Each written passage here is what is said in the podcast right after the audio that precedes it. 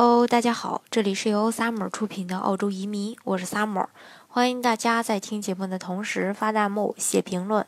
想了解更多移民资讯，请添加微信幺八五幺九六六零零五幺，或关注微信公众号“老移民 Summer”，关注国内外最专业的移民交流平台，一起交流移民路上遇到的各种疑难问题，让移民无后顾之忧。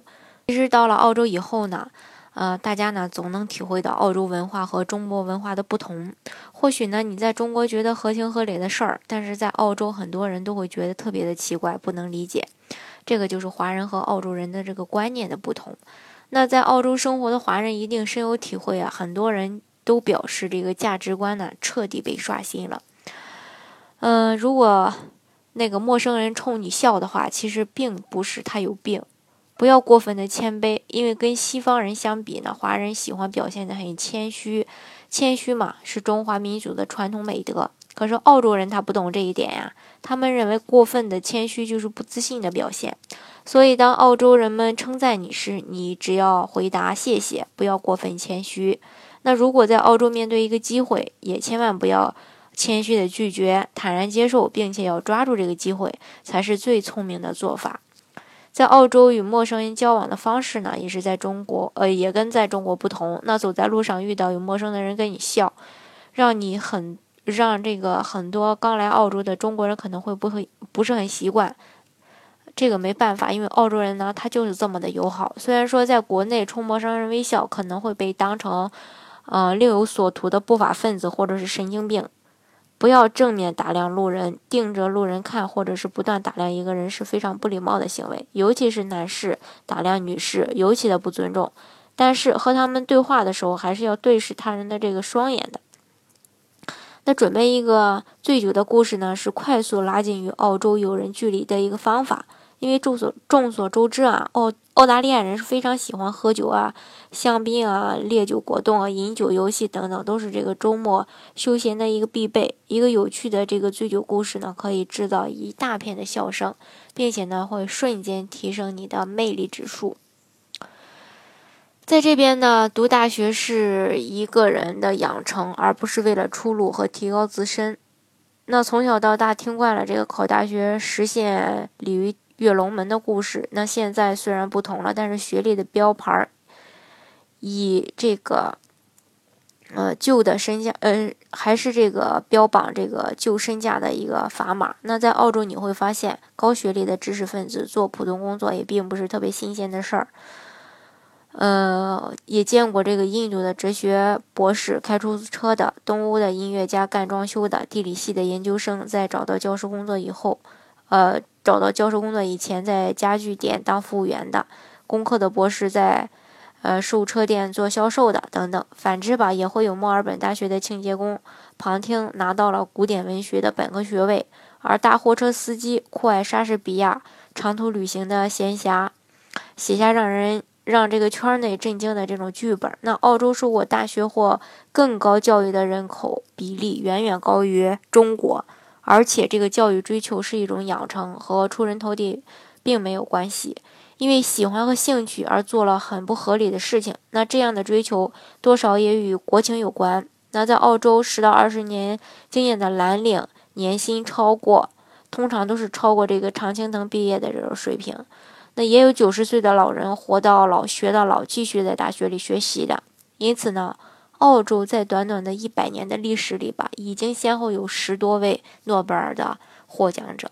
那曾经呢，有这样的一个故事：中国妈妈带着孩子在街上，啊，见到一个乞丐，中国妈妈就指着乞丐对孩子说：“孩子，你要好好念书，不然长大以后呢，就只能像他一样。”同样的事情发生在澳洲，澳洲的妈妈则会对则对孩子说：“孩子，你要好好念书啊，长大以后可以帮助像他这样的人。”或者这就是这个中国教育的，中国教育和澳洲教育的一个根本的区别。那在澳洲的话，官员、政府的一些官员也并没有什么了不起。那作为一个中国人，如果能有一张和主席、总理，哪怕就是省长、市长的单独合影，那已经就是非常了不起了。那在国内这辈子应该说，呃，几乎就没有这种可能了。也没有这种希望了。那这些政要多数可能一生都没有机会见到，哪怕是远远的瞥上一眼。而澳洲的政府员呃官员呢，因为是靠自己竞选、选民投票选举出的，你会有很多机会在他们竞选或活动的时候见到他们。就是总理也可以在公共场合轻易的靠近。嗯，另外呢，汽车、洋房在这边是生活必需品，不是富人的专有。在澳洲，说到买房，基本指的是买独立房，也就是国内所说的别墅。那这基本呢就是普通的民宅，并非有钱人才有。还有一种排屋，呃，中国的话叫联排，呃，可能会稍微更便宜一些。这样的民宅二十几万到千万澳元都不等，产权是永久的。那在澳洲有车有房也并不是衡量一个人富有的标准，因为在澳洲几乎人人都有车子。和房子，另外呢，在这边富不等于贵，有钱不等于会生活。现在大部分中国人所理解的贵族生活，说白了就是住别墅啊、买豪车啊、打高尔夫啊、财富自由啊、挥金如土、花天酒地，对人呼之即来，呃，挥之即去的这种。实际上，这不是贵族精神。那在澳洲以貌取人是很容易犯错误的。富人不是靠名牌包装的，也不是名车大房子，而是在不动声色之中，一口整齐的白牙，一身古铜的皮肤，一副健美的身材。最重要的是，每年会捐慈善协会和教堂的这个大笔的捐款。他们会，贵族的养成至少是三代，学生睡的是硬板床，吃的是。粗茶淡饭，每天还要经过非常严格的训练，这甚至比这个平民学校还要刻苦。那在大多数中国人的意识里，富与贵是一样的，没有什么区别。但事实上呢，在这边是两回事儿。嗯，另外呢，带兵工作呀，在这边是一种非常不负责任的行为。中国内地的媒体。在一边倒的这个宣传某人时，常用的形容词就是“忘我”，工作到了带病坚持的一个程度。那澳洲你会发现，生病是第一位的，生病呢就应该休息。带病坚持工作是对自己的不负责任的表现。那对自己都不负责任的这个话，怎么能指望你对他人或？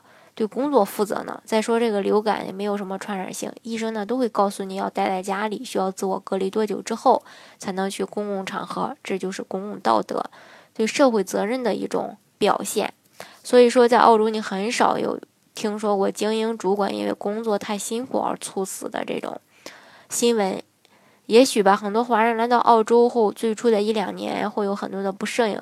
但是，一旦真正的融入到澳洲的生活方式后，你才会发现，原来自己的生活是可以变得充实、健康而幸福的。好，今天的节目呢，就给大家分享到这里。